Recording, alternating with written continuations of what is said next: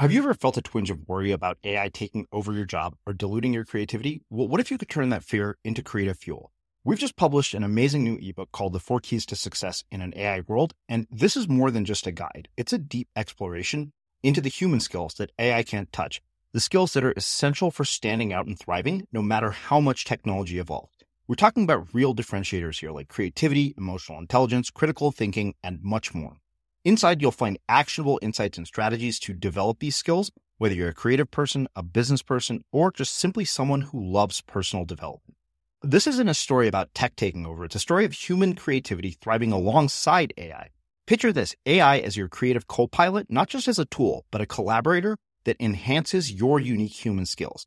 The Four Keys ebook will show you exactly how to do that and view AI in a new way that empowers you instead of overshadows you. Transform your creative potential today. Head over to unmistakablecreative.com slash four keys. Use the number four, K E Y S. That's unmistakablecreative.com slash four keys and download your free copy. How do you surrender? Once you can clean things out, you can clean out disappointment and trauma, then you realize you're still here oh my God, you're still here and you're intelligent and you're making a contribution and you're beautiful and you want to make a difference in the world. And then you realize you're in choice. All those things that may have happened to you in the past, maybe you didn't feel like you were in choice because you didn't know any better. You were too young. You were just learning. You're in choice now. Like I can choose who I text. I can choose who I'm going to give my time to. I can choose to be offended. I can choose to be loved. I can choose to let love in. I can choose to look everywhere in my life for all the things I have that I prayed for years ago. I'm Srini Rao, and this is the Unmistakable Creative Podcast, where you get a window into the stories and insights of the most innovative and creative minds who've started movements, built thriving businesses, written best selling books, and created insanely interesting art. For more, check out our 500 episode archive at unmistakablecreative.com. Hello, my friend. Hey, Danielle. How's it going? Good. Welcome back to the Unmistakable Creative for the fifth time. Number five. Am I like a record holder? You are the record oh, holder. I love it. You're not only Winning. the only guest to have stuff, but- appeared five times, but you're probably the single handed uh, largest referrer of new listeners to the Unmistakable Creative. That's because you give great interview. Thank you. Yeah. Well, you are a fantastic guest, so that makes it easy. Um, I wanted to start with something that I haven't asked you before. Uh, what did your parents do for a living, and what impact did that end up having on the choices that you've made with your life and your career? Uh, my parents for a living, various things. My mother, I mean, one of my first memories of being out in the world is my mother taking me with her to college. So my parents got knocked up in high school, and I am the result of that. And um, so to get her BA, she toilet trained me in the college ladies' room and became a counselor and a therapist. And eventually she was a vocational rehabilitation counselor. So, how that impacted me was that going to work with my mom meant that my first art teacher was a gentleman who would be referred to as a little person who did not have use of his arms, who I don't think he had legs. And he taught me how to draw by having a paintbrush in his mouth and working with morbidly obese people and people with severe cerebral palsy and watching my mother place them in jobs. So that just generated a lot of, I think, tenderness in my, you know, I think I came in with a really tender heart, and that was even more tenderizing in the best kind of way. And my dad, my parents, this is the reason they're not together anymore, polar opposites. My dad was a hockey player, ran hockey arenas. I mean, it was like just like Canadiana to the max. So, you know, how did that inform me? Tolerance for pain. My dad coming home from the hospital again with a cast. And you know what you do with your cast? You just cut the fucking thing off. like that's how my life was, just extremes. And I don't know, I, I should talk to my therapist about how those extremes affected me. But It, it, with a mom as a therapist, do you felt like you were uh, given a, a significant amount of spiritual teaching growing up? Because I mean, you've mm-hmm. spent your whole life not only being a spiritual teacher but a seeker. Uh, mm-hmm. Do you think that started early? Do you think that part of the job was already done because your mom was a therapist? Because I wonder about this because my parents were the furthest thing from encouraging me to explore this kind of information. Mm-hmm. Yeah, I mean, I think about not comparing myself at all to Serena and Venus Williams, but they, you know, they talk about the sense of destiny of you know, at three years old, I think it was their parent, their dad put a tennis racket in their hands. Well, when I was like 11, we were reading Wayne Dyer. it's like, I remember Wayne Dyer's Erroneous Zones, one of his first books, and Tibetan Book of the Dead in the house. And then came Louise Hay and affirmations and going to bioenergetic workshops. And yeah, absolutely primed me to be relentlessly neurotic about finding out what the higher truth is. Yeah. How did your understanding of this evolve with age? Because I I think about this as a surfer. When I see little kids in the water, mm. uh, I see them and I think you're not having a spiritual experience, at least not that you know of. Mm. Uh, but as an adult, I see it as a spiritual practice. So I wonder if I had read some of these books when I was that age, what my experience would have been like at that age, and how reading those same books changes with age, like how you view them differently. I think you feel less lonely. And that's the best reason. It's not, um, you know, like how cool it is, is it that you could surf and just live and be in that experience? And you like, you're so in it at that age, you're not even reflective. And for me, where I'm at on my path now is, this is going to sound ironic. I actually want to be less of a seeker and more of a liver. Like just, I just want to refer to myself for the answers. Um, but yeah, all of the the teachings that are out there, yes, technique, yes, how tos.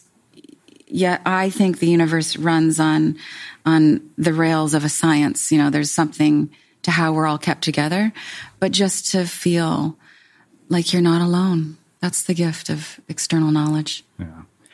You said you want to be less of a seeker, and I wonder why do we look so much outside of ourselves for answers to all of these things? I think it comes from birth. I mean, this is a really deep question, actually. I think, you know, the, the seed of mortal coil is there when we are hatched. And I think birth is a gorgeous traumatic thing. We, we, we're declaring ourselves separate from source in a way. And I think we spend so much of our time trying to get back to source. And the route back is love. I mean, it's really, for me, it's the only way home. And I'm very aware at this point in my life that I really just want to go home. Yeah, yeah be home. So there are two things. I, I, think I told you that I hadn't read Desire Map in its entirety until before this interview, and I had a bunch of notes from it. But I remember one line in particular struck me, and I didn't know this about you that you're an only child. Yes. Uh, you can't tell. I mean, I'm so. look at me. the reason I, I, asked is, you know, I wanted to ask about your parents, but I, I wonder uh, how the experience of being an only child and the parents that you had and, and, kind of the way they raised you, what impact has had has that had on the way that you're raising your own son? Like, what have you oh, wow. decided that is worth keeping? Because it, this is the question that I'm stuck with here. Is I think every one of us basically we look at our parents, and we're like, well, I'm definitely not going to do that because you guys fucked me up. Yeah, yeah. You owe me a lot of money in therapy bills right about now. yeah. yeah. Um, well, my son is an only child, and I always thought I would have more than one kid, but marriage did not dictate that. Divorce now, and um, I don't. I don't, I'm not that reflective on how I was parented affecting how I parent now. I mean, my tenets of parenting now are I really believe you cannot ever, ever give a human too much love too much attention, too much affection. Life is hard enough. Just pour it on. So, you know, now my son is 14 and so some there th- th- that natural separation and recoiling has started to happen. so painful. Nobody tells you about that when your kid doesn't want the hug anymore in front of the school. Um, I have my other tenant is there is no shaming. There's no shaming and there's no mind tricks. You know, like I, I remember seeing, um, I think we've all witnessed something like this. You know, little girl in a department store. The mother is understandably stressed, overwhelmed, whatever's going on. And then comes in that little mind trick that so many parents do where they say, Well, I'm leaving. You wouldn't leave your kid in the department store. Why would you lie and create that kind of little traumatic incident with that child? There's so many other ways to like cajole and guide and invite and compel children without threatening them. Um, so there's no shame, there's no lying. And I've been very, you know, in terms of parenting, I get asked a lot about being a mother and being an entrepreneur. And I've been really open with my kid about what brings me joy. And there's lots of compromises. I, like, you know, when he was little, he watched way more movies than I thought I was ever going to allow him, you know, and I just like, I got a radio interview and I'm so excited to do it. You get to watch The Incredibles again. And it's, I think it's just so important for your kids to see what lights you up. And that helps them do the math sometimes when you're not always there. And it helps them move towards what is going to light them up. Yeah. Life is full of awesome what ifs and some not so much, like unexpected medical costs. That's why United Healthcare provides Health Protector Guard fixed indemnity insurance plans to supplement your primary plan and help manage out of pocket costs. Learn more at uh1.com. Life is full of awesome what ifs, and some not so much, like unexpected medical costs. That's why United Healthcare provides Health Protector Guard fixed indemnity insurance plans to supplement your primary plan and help manage out of pocket costs. Learn more at uh1.com. Planning for your next trip? Elevate your travel style with Quince. Quince has all the jet setting essentials you'll want for your next getaway, like European linen, premium luggage options, buttery soft Italian leather bags, and so much more and it's all priced at 50 to 80% less than similar brands. Plus, Quince only works with factories that use safe and ethical manufacturing practices. Pack your bags with high-quality essentials you'll be wearing for vacations to come with Quince. Go to quince.com slash trip for free shipping and 365-day returns.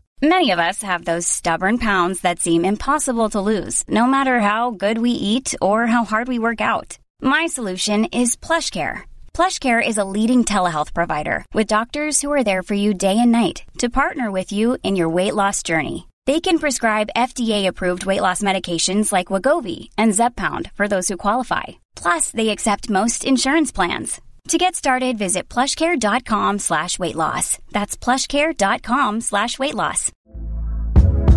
Hey there, it's Michele Norris. I'm host of a podcast called Your Mama's Kitchen. When I travel, I'm usually looking for a way to find a taste of home when I'm not at home. And one of the things I love to do when I am at home is entertain. And Airbnb allows me to do that. When I was in California recently, I rented a house that had a great kitchen. And when we were sitting around the table, we we're all thinking, we're in someone else's house. Someone could be in all of our homes as well.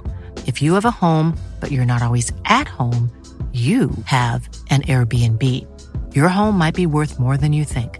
Find out how much at airbnb.com/slash host.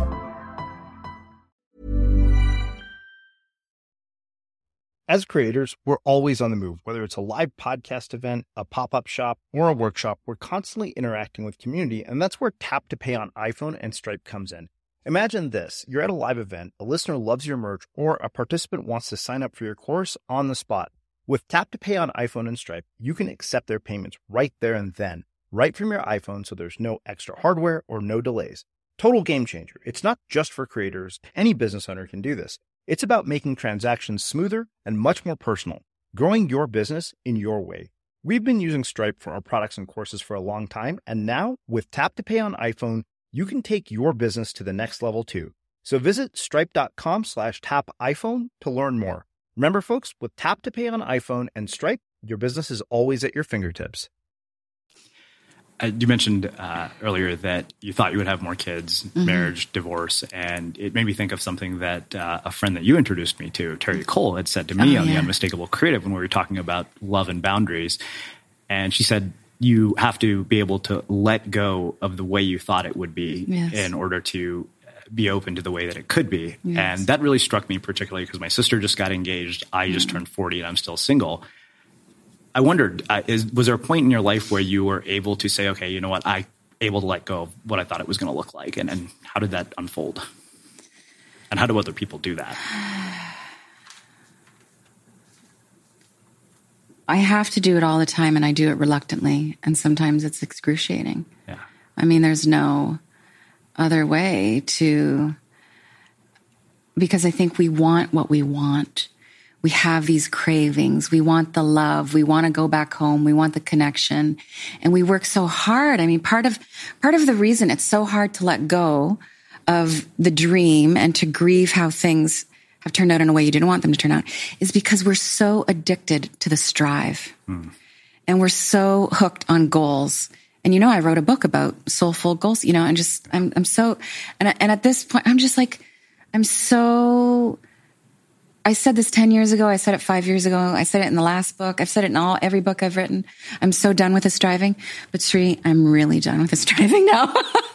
I'm like a whole new level of done with the strive because I want that sense of home in my life and that striving and that goal addiction and the accomplishment and the fucking life hacking. I'm so, I don't want to hack my life. I want to be in my life and I want to be life giving and life encouraging for other people. I'm, I'm done with the shortcuts. I don't even want to optimize my day. I really don't.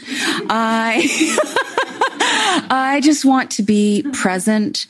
I want the calmness that comes with presence. I want the absence of not, it's not the absence of pain. I want the, I want the capacity to be with grief and I want the capacity to be with ecstasy. And the more externally referencing I am, I mean, those things are all thieves of, of my joy. Every time I go on Instagram, which is neurotically. It's part of my business. I wouldn't be sitting here right now. Every time I go on to see if somebody loves me, um, and hearted me. And, you know, I just checked my most recent post, which is amazing, by the way. But, um, every time I go on there, I'm just, you know, I'm getting, I'm, I'm snacking elsewhere where if I just refer to myself, then I'm more radiant. I'm more calm. I'm more creative. I'm a better parent. I'm a better, girlfriend, you know? Well, you mentioned Instagram, so uh, yeah, let's I, go there. I want to talk about this because it's, it's been on my mind a lot lately. Yeah. Um, I just deactivated my personal Instagram account, but that's a whole other story. Yeah, that was uh, foolish, but we can talk about it. uh, the two things that, that come from that, uh, I remember you posted uh, a picture of Jaron Lanier's book, 10 Arguments for Deleting Social Media. And I remember thinking to myself, uh, probably because I didn't stick around to read the comments, I was like, how has nobody mentioned the irony of this? Uh, of using social media to post about not using social media. yeah, yeah, yeah exactly. But you mentioned that you're tired of striving. And I can't help but wonder if social media amplifies this sense of, of striving. And I remember I was writing about this the other day. I thought, you know, you look at Instagram, right? Yeah. And at moments, I think that we've confused attention with affection. And the fact that they use a mm. heart as their symbol for digital forms of validation is incredibly Wait, can telling. I just stop you there? Just let that's a truth bomb. We we're confusing attention with affection. We are. It's beautiful. Yeah. Thank you. Um, I hope it's becoming just just m- much more widespread in terms of awareness. All of these tools are very intelligently designed to create addiction. A number of the developers of some of these tools, Facebook included, have said they don't even go near their own creations anymore. This is designed to give us the hit. They want that little brain flare that happens. So you stay on that device so that they make more money in the various ways membership subscription and advertising dollars. Um, you know, facebook is not a democracy. I strongly believe and you know inspired by jaron lanier's work around this that facebook should be a tool that is free. You really want to change the world? Make this free. Make this really truly accessible. Um, and and by free i mean advertising free because we are paying with our attention, with our emotions, with our time to be on there. And it's in, and we are being severely brainwashed and interrupted. Now, Facebook has its own kind of it's its own kind of personality, its own kind of beast. My experience over the last year has been that it is a playground for vitriol. It's a circus. I want nothing to do with it. I made a huge strategic decision in my business I haven't been on it in three months. That may sound like no big deal to some people listening. It's actually a huge deal when social media is a driver of your revenue. I have nine people to, to support that I, you know, it's a joy to support them. They support me. Um, so yeah, I just, um, it is a place for cowardly action. Um, and yeah, it's saving lives. And let me back up and say, I am not complaining at all about the power and the beauty and the efficacy and the globalism of technology. Never. It's saving lives. It's bringing us closer together. The bottom line for me is always love. Technology in a huge way is generating a lot of love on this planet. But here's my truth bomb. All communication begins with intention. All communication begins with intention. And the poison and the the skewing that social media addiction creates, you know, it pulls us out of our hearts and it's really messing with our intentionality. We can no longer hear our own inner voice. And so before we engage, you know, I, if I don't like something, I don't social media about it. There's enough negativity. Why, why do I, even if it's a shitty movie, I don't want the karma of affecting someone's ticket sales. I don't, I don't need, I just want to be love. I want to be love in every space. And it doesn't mean I'm, I mean, you, you know this about me.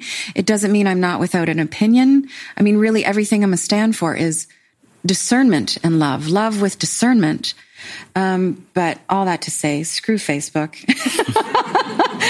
and I've gotten to a point, and I see this happening with a lot of friends, that, you know, I remember talking to a friend who wanted to quit smoking, and her way of quitting smoking was she just, she gave herself one weekend and she just smoked her ass off.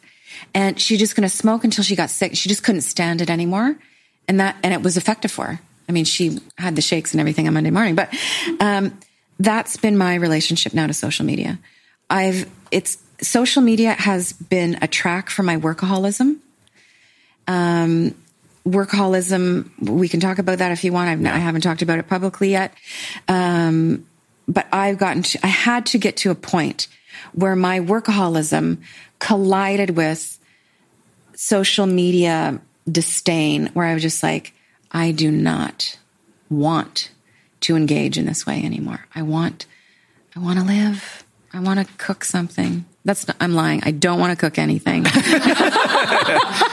I just want to be in my life. I want to live. Yeah. Yeah. Yeah.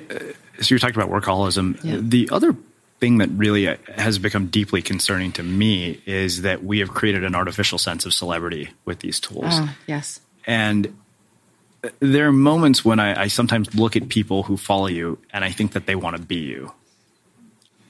And I wonder, one, what do you have to say about this whole artificial sense of celebrity? Do you think it's done great harm to our culture?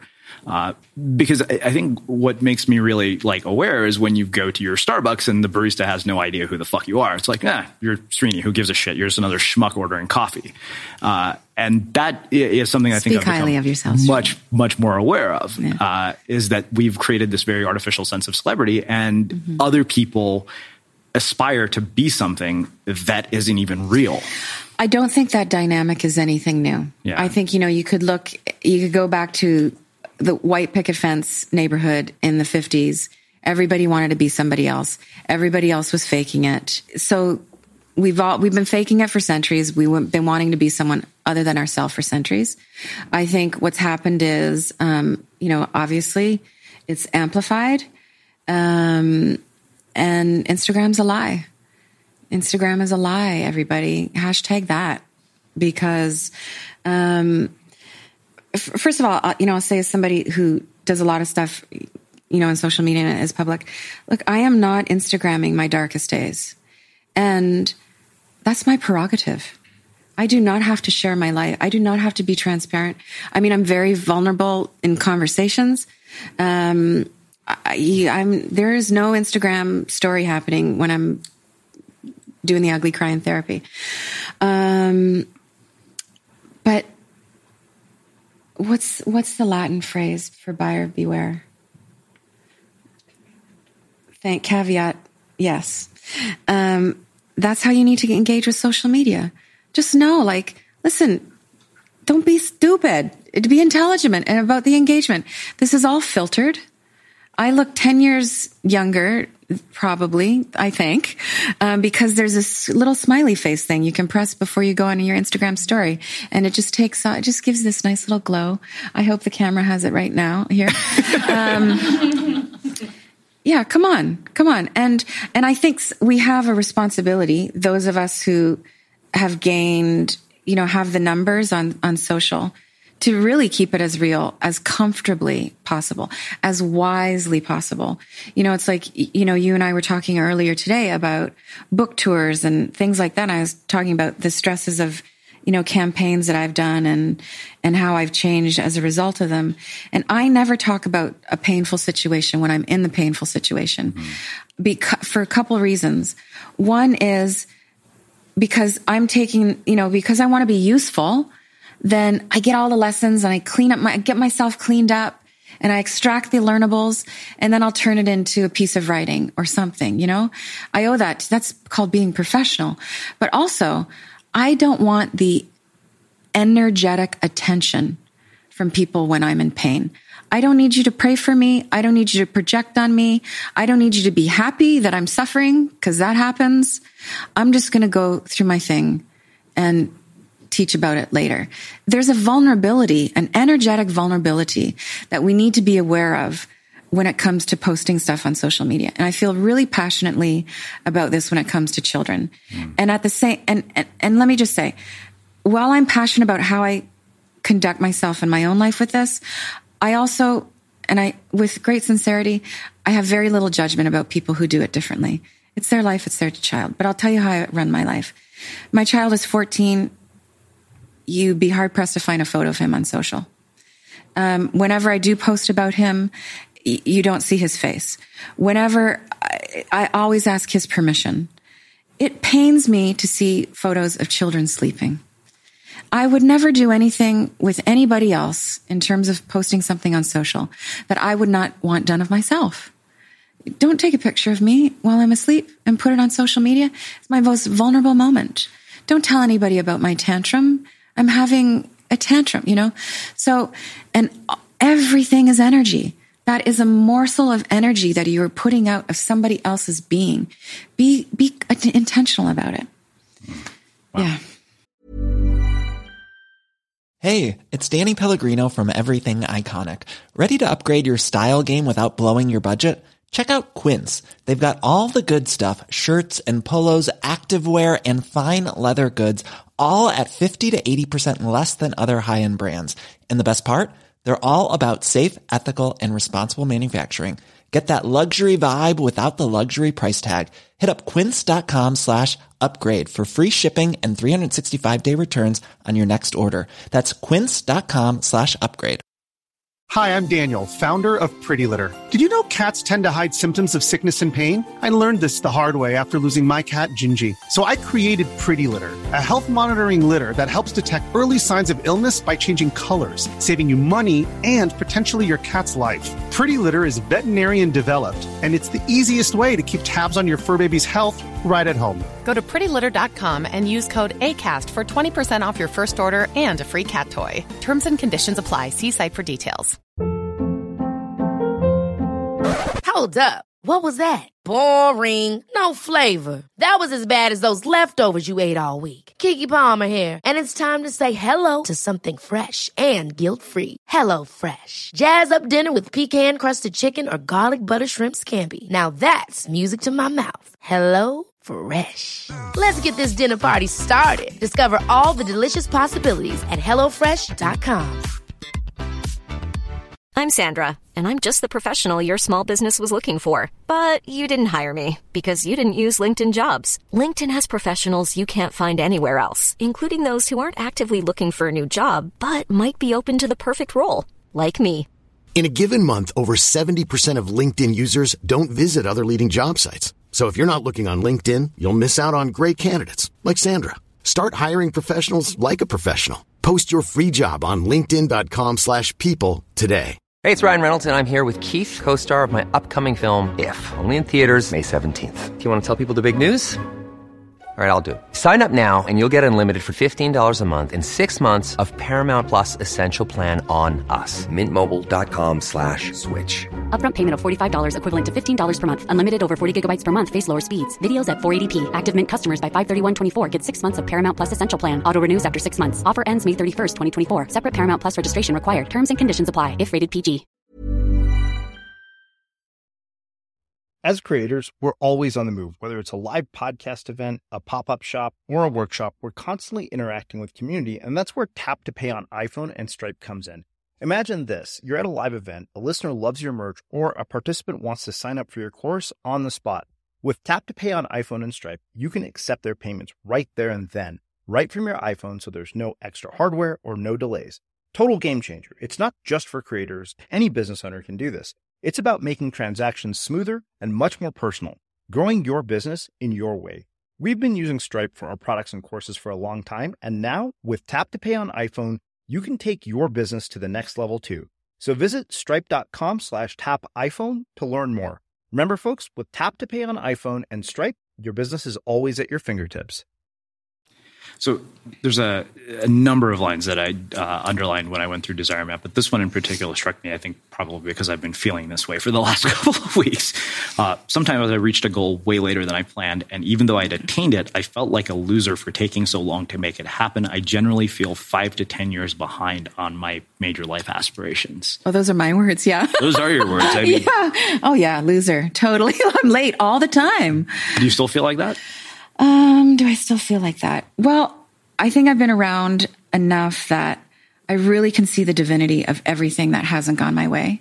So for anybody listening who's just like, you're feeling behind the eight ball and you're thinking you should have the bestseller or the marriage or why did that happen or why'd you get fired? If you're in a dark place, just, just take one grain of what I'm saying now. Just believe me for a nanosecond that really there is a divine order to thing, things. Every single disappointment, and I've had some significant ones, every failure, every heartbreak, everything that I went after so, you know, vigorously that didn't turn out, thank God. I was spared some kinds of destiny. Um, I just have a deeper level of trust now. Doesn't mean it's easy all the time. Doesn't mean I don't want what I want. well, I, I, think that you know that makes sort of a, perfect segue to, to, ask you about this other thing that you just said. Uh, you said is when we stop struggling to make something go the way we want it to, our energy shifts. We surrender to what is, and hard as it may be, we become willing to face the facts and become more present. Yes, uh, I think that uh, part of my obsession with attention is that it pulls me into the present, and I realize like the depression is worrying uh, about things from the past that I can't change. Anxiety is worrying about things in the future that I can't control. How do you stop basically struggling to make something go the way you want it to do? Or how do you surrender? I guess is really where I'm, I'm going with this. Um, I think you need to clear the trauma from the past. You need to reconcile childhood stuff. You need to reconcile failures you've had as an adult and you need to clean that out so that you can just create space to be present. So that's the hard work. And that's the work that a lot of us don't want to do because it can be so difficult. And that's, you just find a good therapist and you just scrape that stuff out and you don't stop and you push and you cry and you breathe and you love yourself so deeply that you know you're, you're going to get to the other side. And I think everybody has that, just everybody has that to some degree. And then what was the question I got off on therapy there? Um, how do you surrender? How do you surrender? Once you can clean things out, you can clean out disappointment and trauma, then you realize you're still here. Oh my God, you're still here and you're intelligent and you're making a contribution and you're beautiful and you want to make a difference in the world. And then you realize you're in choice. All those things that may have happened to you in the past, maybe you didn't feel like you were in choice because you didn't know any better. You were too young. You were just learning. You're in choice now. Like I can choose who I text. I can choose who I'm going to give my time to. I can choose to be offended. I can choose to be loved. I can choose to let love in. I can choose to look everywhere in my life for all the things I have that I prayed for years ago. And, um, and I think, you know, and I, and I do write about this in the desire map. I think we get so attached to wanting things to be a certain way that we forget we we don't see you know the, the, a lot of people who want to be in a you know a, a, relationship with a significant other will get this you know like i want to meet my person. I want my man. I want my woman. I, I want my human. And we forget to see that all the qualities that we're craving from that other person exist in our life already. Like there's laughter and there's passion and there's support. It doesn't mean you don't hold the prayer for getting all of that in one package. But my belief is that gratitude is a vibration and the universe is hearing everything you're saying and it, and it will respond because we're in a co-creative relationship with life. I'm in this with God. I'm not asking God to take the ball and run for it every day for me. Sometimes, yeah, Jesus take the wheel, but I'm going to show up because I'm in choice. And that means I've got to I'm so grateful for the love I have. And I think that cues the cosmos to give me more of that. And that does not mean I don't struggle with deep longings for particular things, but that's the difference between being the agent of your life, you know, and, and being a victim of your life is I don't, I don't want to rest in the craving. I'm going to do something about it. I'm going to be grateful and I'm going to show up. So we talked a little bit about this last time when we were talking about White Hot Truth. You wrote about um, depression and, and, mental health issues, and you know this last year we've seen some very high profile suicides with people like Anthony Bourdain and Kate Spade. And we've been talking a lot about Mac trauma Miller this past week and healing. And I just, you know, wonder what, you know, what do we do about this? Yeah. Because I don't think it should take a celebrity suicide or a startup founder suicide for us to say, okay, we have a problem. We should talk about this. And that's usually the only time we do talk about it. When I, I talked to Frank Warren at PostSecret, he said, for every one of those, there are thousands we never hear about. Mm-hmm, mm-hmm. I think we need to share our stories. This is the beauty of media and what you're doing, just asking this question. I mean, I just put a post. It's, it's, you know, it's very timely. I'm not sure when this airs, but right now we're having this conversation during the U.S. National Suicide Prevention Week. I just put a post out about, um, you know, last year I was, when I was still on Facebook, I reached out to the community and said, I've got a, a, a spouse of a dear friend who has suicidal ideation. And you know we were kind of working around the clock to make sure he was going to be safe. And so we curated all the responses we got. And it's the first time i've ever put a post out and and said you know with all with all love and modest, modesty. Like I hope just some lines of this save somebody's life, you know? Mm-hmm. So I think we need to tell our stories and have the courage to do that. And you realize you're not alone. You know, like I can tell you, I'm just coming off of four days of like this intense therapy intensive where I really had to like string myself together with chicken wire to suit up and show up today. I'm like, I'm here and I'm good. I'm good, everybody. But that's important to know. Like, I'm going to look all foxy on Instagram today. But three days ago, I was working on childhood stuff and love stuff. And cause that's what it takes for me to really show up. So there's that. I think we need to tell our stories. I think we need to, um, really look at our addiction to social media and what it's doing to our brains. This is a big, big problem that I think is, you know, is going to it's in pandemic proportions to what it's doing to brain chemistry. And I think we need to, I mean, this is so um, lofty and esoteric, but we need to make love the bottom line. I mean, it's greed is usurping love in every segment of society. And um, no matter where we're at, whether we're running for political position or we're a teacher or we just want to be the best significant other, we need to be asking ourselves, like, really, what would love do right now? And love is not that interested in profit. It's not that interested in looking good. And it's certainly not interested in the in the little likes that you're getting on your Instagram feed. It's present and it's forgiving and it's tender and it's courageous and And love has you talk to other people. You know, we're, we're living, the part of the situation with social media is we're just becoming more and more partitioned and we're being fed things according to our interests.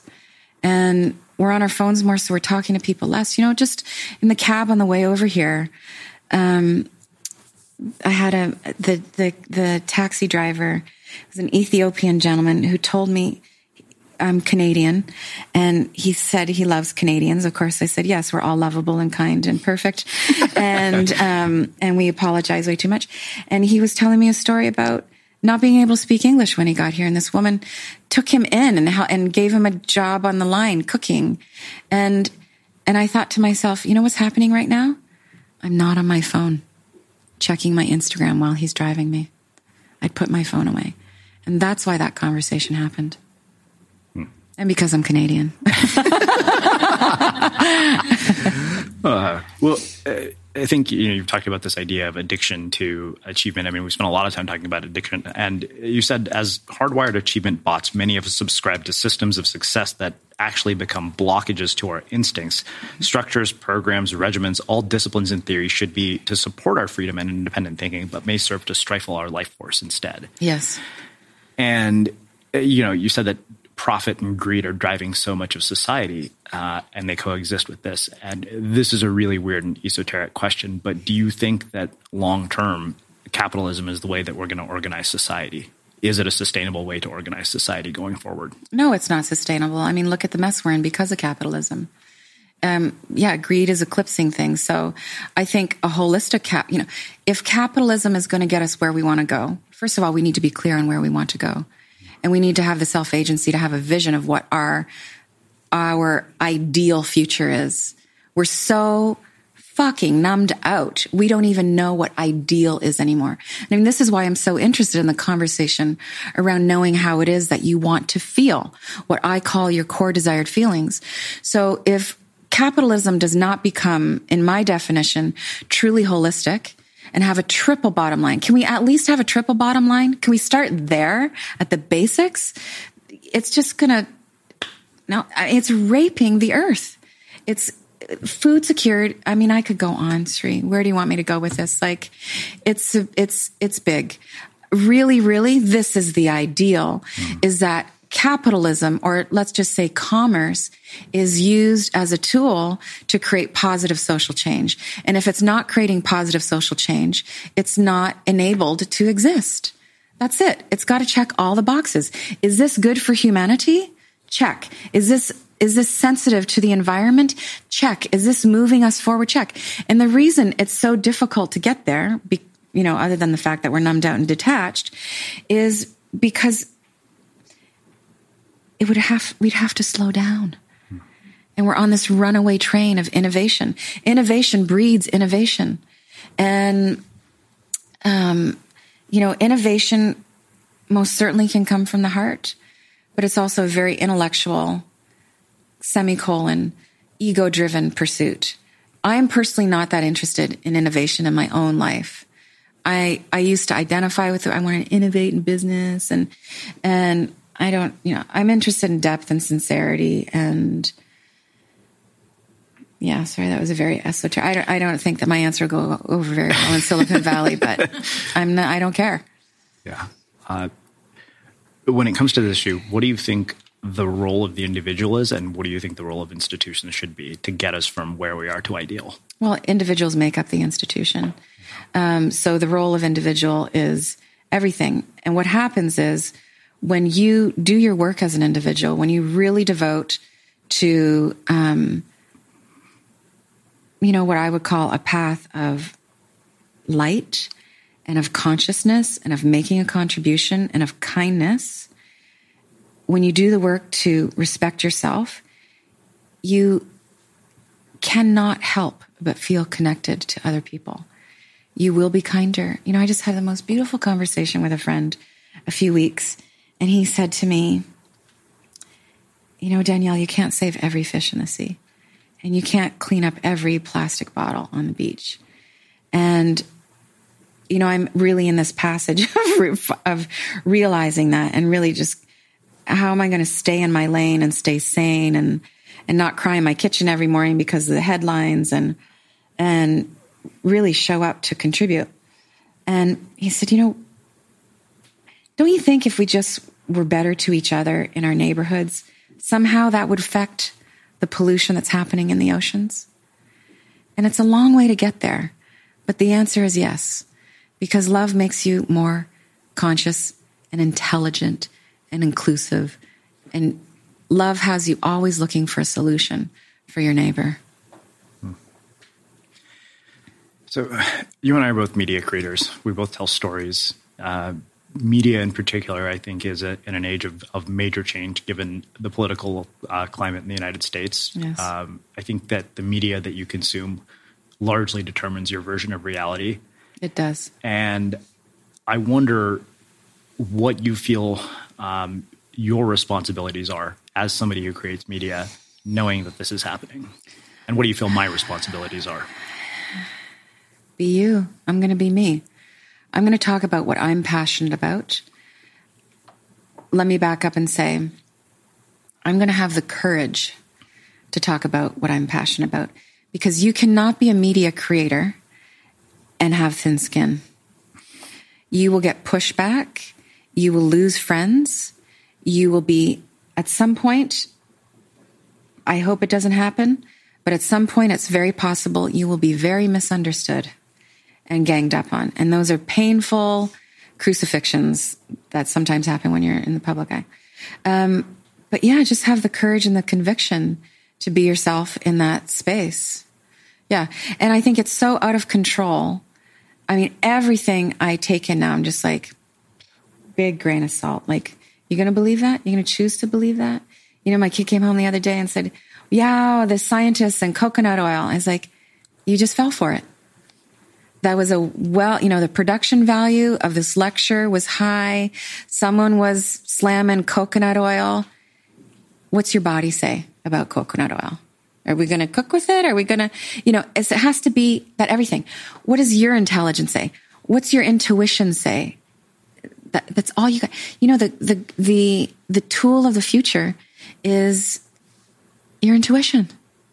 It's going to be all we have to separate lies from truth. It's such a mess. You gotta, you gotta hone your psychic telephone if you're going to navigate from here on forward. I think it's interesting you brought up being uh, misunderstood because my first exposure to somebody who was an incredibly high profile media figure was Glenn Beck. And I remember the response from my audience to the fact that I was going to go and meet this guy. There are a lot of things that really struck me about the perception that media creates and the reality of the person. Uh, mm-hmm. And I was shocked at how nice he was and how different he was than I thought. I know he said some awful things. Yes, but we're responsible for what we're. So let's talk about Glenn yeah. just as a persona. I mean, we're responsible for how we're showing up. So why is he not? Why? Let, let me even take Glenn out of the scenario. Yeah. Why does one? Why does a person not come off as nice as I hate the word nice, but as kind, as open minded, you know, because a lot of us in this space want shock value. We want, we, you know, we get seduced by this persona we create. And why do we create the persona? Because we want the job. Why do we want the job? I mean, it all goes back to are we going to make the money? Hmm. And you have to be willing to change. You don't, we can't be, I don't want to be fixed into a version of, DL. I want to show up as who I am now. And, um, yeah, that, that, that takes some doing, it takes some therapy. yeah. Yeah. Uh, speaking of money, uh, this is another thing that really struck me from Desire Map. Uh, you said, I don't run my business according to measurable objectives. We don't have targets that we work toward. There are lots of things I could be quantifying and point my effort toward, like the number of subscribers to my website, books sold, Facebook fans, quarterly revenue. All these numbers directly impact my bottom line and, for that matter, my happiness, but they don't guide the ship. What guides my ship is a singular foundation of intention, making stuff that feels good to make. And that really struck me, particularly because I feel lately I've literally been measuring my self esteem and profit and losses and book sales. Oh, sweetheart. I it's feel for a you. disaster. Yeah. yeah. So, Yeah. how do you get to this? And yet manage to run a business where nine people work for you and things work. Yeah. Well, things don't always work, and that's part of it. Uh, That's part of being an entrepreneur. That's part of life. You know, we still fail lots and we don't hit things. Um, I would say that's that statement that you just read is now only half true. I've hired people who care about the numbers. and and that gives me deep peace so that I can just be eccentric and just go create stuff and just do what I do best. And the numbers game really turns them on. And I have sacred responsibilities now. Like, you know, and I look at my business as really I look at my life uh, like degrees of concentric circles. So, you know, the reason I have a business is I want to be self-expressed and a, a career, let's say. And then out of that, then I take care of my family and my friends. And then out of that, I take care of my people. That that's the that's the number two, three goal is to make sure that the people who are on the D bus are like healthy and they can afford to buy homes and go on honeymoons and be well. Because if they're not well, I'm an asshole. It's like I'm it's so hypocritical. And then the fourth layer of that pie is to serve people. Um, but yeah, I'm really clear. Like, I, yeah, so that's it for me. And I can't do anything for the money. I can't. I've done it before. It's painful. I lost sleep at night. It's easy to say when your business is ticking along and, and we still got to hustle. It's not like, you know, I got a mortgage and, um, yeah, but it's never, you've interviewed how many people? 700 now? Yeah. Out of 700, how many people have said, don't do it for the money? Most of them. Yeah. Actually, pretty much all of them. Yeah. Even the ones who have a lot of it. Even the ones who have a lot of it. And I'll tell you what one of my shrinks says about the money it's never enough. And out of the high net worth people that I've talked to, there is that, you know, because I'll go right in into interviewing anybody, right? And it's it's never the the money is never enough. So you've got to find your enough in other places. Yeah. Yeah. So you brought up this idea of enough, and I had a conversation with a woman named Sasha Hines who had talked to me about this very idea and hedonic adaptation and why we're so dissatisfied even when we do get to the so-called goalpost and how it just keeps moving and moving and moving. Do you think it's possible to get off the hedonic treadmill? Oh, I hope so. God, I hope so for us. I mean, it seems that the entire economy depends on our ability to st- us staying on this hedonic treadmill. Yes, all capitalism, media, and advertising depends on you thinking you're a loser. And you're too fat, and you're behind, or you're too brown, or you're too white, or you're too curvy and too thin in the wrong places. Like, it's all based on a scarcity model. We are eating a diet of scarcity all the time, even literally. I mean, so much empty calories and no real nutrition in what we're eating. I, we need to do a podcast just on food, food security. Um, so is it possible to get off? Yes, it's possible. And the people who are getting off of it need to tell their stories that, you know, we're, we are voting with our hearts. We are eating, we're, we're a stand for nutrition. We're going to do, this is what love looks like in commerce. This is what courage looks like on social media. The future depends on us getting off that treadmill. Your sanity depends on us getting off that treadmill. Um, everything you want, this is it. Everything you want, the love and the sexiness and the being of service and the connection and that sense of home wherever you go depends on you getting off that treadmill of scarcity. Wow. Uh, this is another thing that really struck me uh, in the book, particularly because I'm, I'm thinking a lot about how social programming impacts our lives. You said we can inherit ambitions like we inherit eye color and vocal tone. Sometimes inherited dreams are a perfect part of our soul's unfolding. In divine convenience, we're born into families or cultures that have just the right business or lifestyle for us because it's the exact same amount amount we're called to live. It feels like a perfect fit. I thought about that a lot because of the fact that I grew up in an Indian culture where we're encouraged to do certain things, mainly just become doctors and lawyers and engineers. Uh, and then I look at this and I think about the fact that people look at you and they inherit ambitions from somebody that they look up to, even though they're not their own. I know because I've done it. Mm-hmm. Uh, how do you let go of inherited ambitions when they've been so deeply woven into your life? Mm-hmm. Almost to the point of you being unaware of them. Well, I think looking up to someone and having aspirational ambitions is a super cool thing. I mean, I get a lot, I get asked a lot about how do I find a mentor? I'm like, eh, you don't need to find a mentor. There is no magic mentor. Um, just look at the people you admire and see what they're doing. And there, there's so much to learn there. So, um, it takes a lot of courage. I mean, inherited ambitions is its own kind of treadmill. And I think we need to, to consider that thought forms and ideologies get baked into our DNA and it needs to be questioned. You know, it's like, I'm going to have to pull out some Walt, Walt Whitman now. It's like, you know, examine all that insults your soul and your very flesh shall be a great poem. Like, you've got to just ex- wide awake living, no lives half lived. Question everything. Question, question, question. Yeah. No assumptions about is this the right way? Is this the wrong way?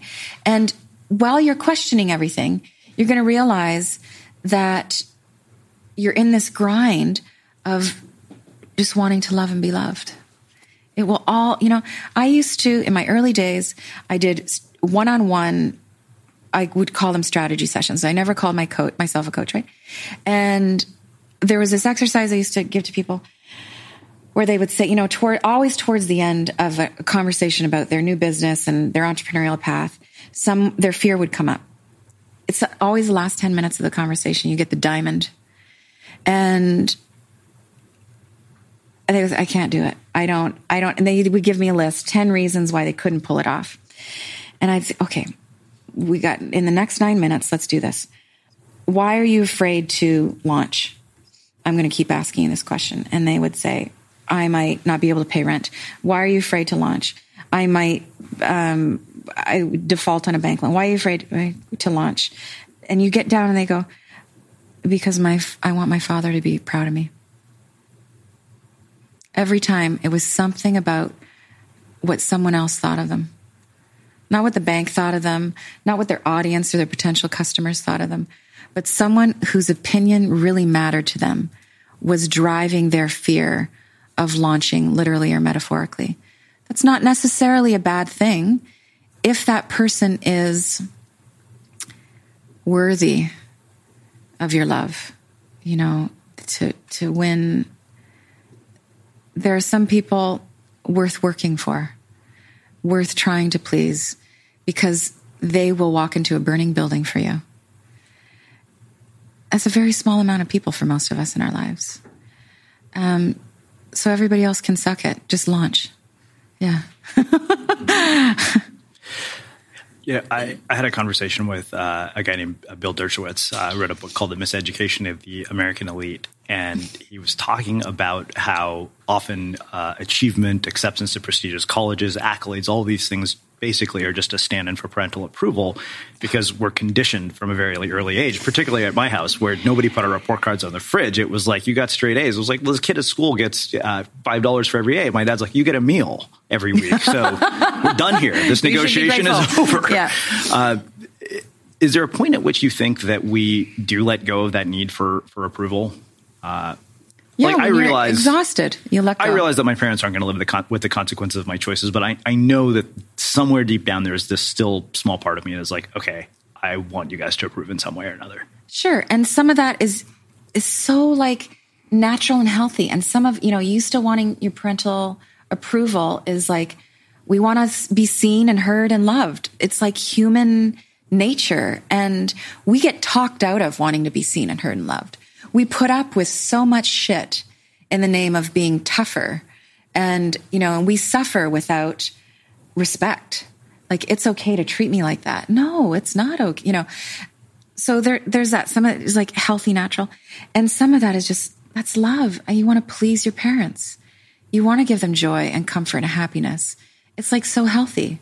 But let's just be clear on what pieces are. You're filling the hole in your soul and it's really love and and it's just some beautiful mess, you know. What was the question? I think you answered it. okay. Wow. Uh, Well, I, I think that uh, as always, you've kind of rocked the mic and, and, given us a lot to think about. So I want to finish um, with my final question, which I've at this point asked you probably three or four times. Okay. What do you think it is that makes somebody or something unmistakable? Oh, um, what do I think it is that makes somebody unmistakable? I don't know if I've said this before, but today I will say the courage to do the work to be fully self expressed and to know that you being yourself is a great act of service to other people. So I would say it's a boldness to get in there. Yeah, do the work. Well, I think that makes a really fitting and poetic end to a really mm. thought provoking, beautiful, and insightful conversation. Um, always, always, always. Anytime. So great having conversations with you. Yeah. Yeah, likewise. And for everybody listening, we'll wrap the show with that. Thank you for listening to this episode of the Unmistakable Creative Podcast. While you were listening, were there any moments you found fascinating, inspiring, instructive, maybe even heartwarming?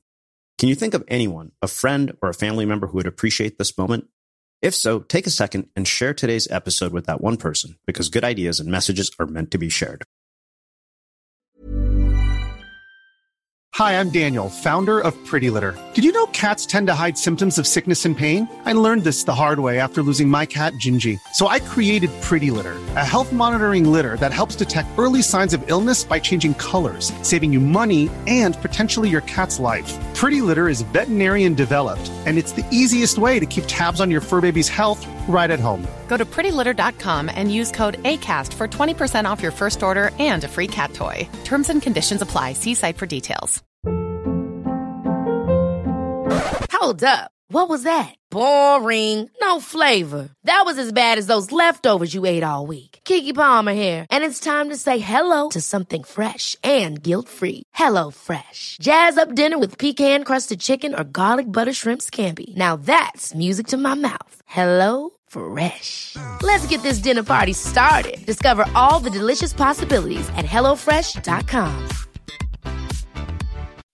When you make decisions for your company, you look for the no-brainers. If you have a lot of mailing to do, stamps.com is the ultimate no-brainer. Use the stamps.com mobile app to mail everything you need to keep your business running with up to 89% off USPS and UPS. Make the same no-brainer decision as over 1 million other businesses with stamps.com. Use code program for a special offer. That's stamps.com, code program. Have you ever felt a twinge of worry about AI taking over your job or diluting your creativity? Well, what if you could turn that fear into creative fuel? We've just published an amazing new ebook called The Four Keys to Success in an AI World. And this is more than just a guide. It's a deep exploration into the human skills that AI can't touch, the skills that are essential for standing out and thriving, no matter how much technology evolved. We're talking about real differentiators here like creativity, emotional intelligence, critical thinking, and much more. Inside, you'll find actionable insights and strategies to develop these skills, whether you're a creative person, a business person, or just simply someone who loves personal development. This isn't a story about tech taking over. It's a story of human creativity thriving alongside AI. Picture this AI as your creative co pilot, not just as a tool, but a collaborator that enhances your unique human skills. The Four Keys ebook will show you exactly how to do that and view AI in a new way that empowers you instead of overshadows you. Transform your creative potential today. Head over to unmistakablecreative.com slash four keys. Use the number four, K E Y S. That's unmistakablecreative.com slash four keys and download your free copy.